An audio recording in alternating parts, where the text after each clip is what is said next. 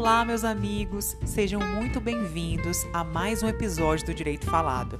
E nesse episódio eu irei narrar para vocês o informativo número 1005 do STF. Vamos nessa?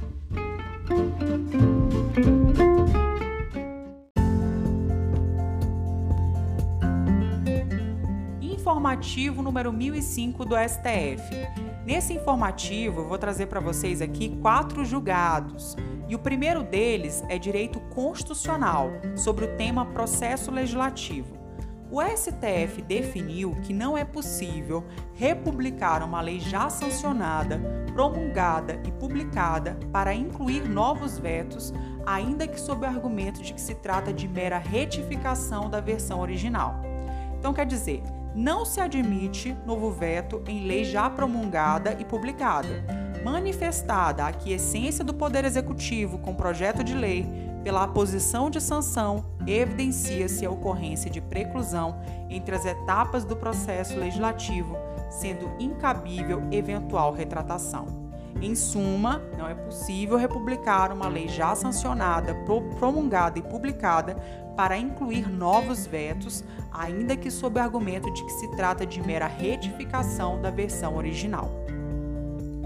Bom, sobre o próximo julgado, ele trata de direito civil e é um tema importantíssimo que é o direito ao esquecimento. Então, nós vamos ter que ir lá nos informativos 527 e 670 do STJ e fazer a alteração com esse novo entendimento do STF.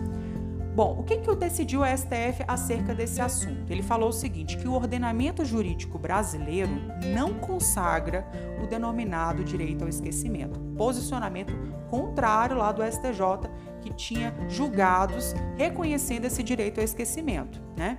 Então vamos lá. O que, que o STF decidiu? Que é incompatível com a Constituição a ideia de um direito ao esquecimento assim entendido como o poder de obstar, em razão da passagem do tempo, a divulgação de fatos ou dados verídicos ilicitamente obtidos e publicados em meios de comunicação social analógicos ou digitais. Eventuais excessos ou abusos no exercício da liberdade de expressão e de informação devem ser analisados caso a caso, a partir dos parâmetros constitucionais, especialmente relativos à proteção da honra, da imagem, da privacidade e da personalidade geral, e as expressas e específicas previsões legais nos âmbitos penal e civil. Bom, o nosso próximo julgado é sobre direito processual penal, tema recursos. O STF decidiu que o pedido de reconsideração não suspende prazo nem impede a preclusão. Quer dizer então que os pedidos de reconsideração carecem de qualquer respaldo no regramento processual vigente. Eles não constituem recursos em sentido estrito, nem mesmo meios de impugnação atípicos, por isso não suspendem prazos e tampouco impedem a preclusão. Por, por isso que o STF definiu que pedido de reconsideração não suspende prazo e nem impede a preclusão. O nosso próximo julgado é também sobre recursos. E nesse julgado, o STF definiu que o artigo 46 da Lei Complementar 75/93, que é a lei orgânica do Ministério Público da União, atribui competência exclusiva à Procuradoria-Geral da República para oficiar nos processos em curso perante o STF. Olhem só, o ministro Ricardo Lewandowski proferiu decisão monocrática determinando ao juízo da 13ª Vara Federal de Curitiba, do Paraná, que liberasse a defesa do ex-presidente Lula acesso às provas colhidas na operação spoofing.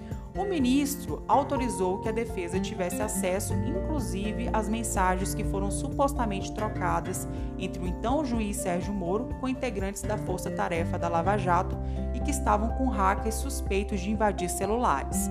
Os procuradores da República, que integram a força-tarefa da Operação Lava Jato, ingressaram com petição em nome próprio e de terceiros pedindo a reconsideração da decisão do ministro. o pedido nem foi conhecido, porque o colegiado, o colegiado lá do, do STF entendeu que os membros do Ministério Público de primeiro grau não possuem legitimidade para postular na causa.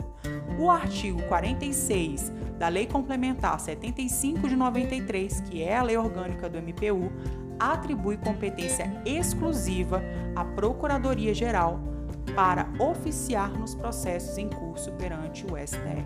Então, só para a gente recapitular, que o STF decidiu é que o artigo 46 da Lei Complementar 75 de 93 atribui competência exclusiva à Procuradoria-Geral da República para oficiar nos processos em curso perante o STF.